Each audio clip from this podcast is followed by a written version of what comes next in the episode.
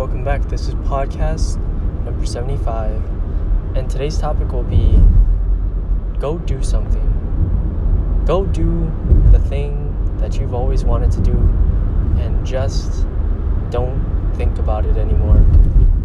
Move without hesitation, move with purpose.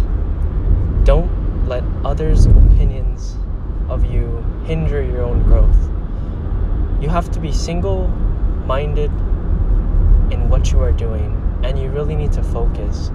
Something that I've noticed at work is that people who are the worst workers are usually, um, they don't finish what they are doing. They usually are trying to do two different things at one time and they're a little stretched and they look frazzled or they look a little disoriented.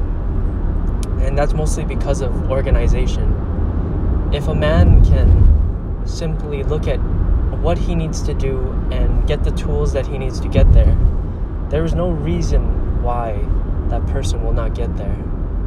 And so you need to just narrow your focus and harness that power because that is what creates the most efficient you and the best you.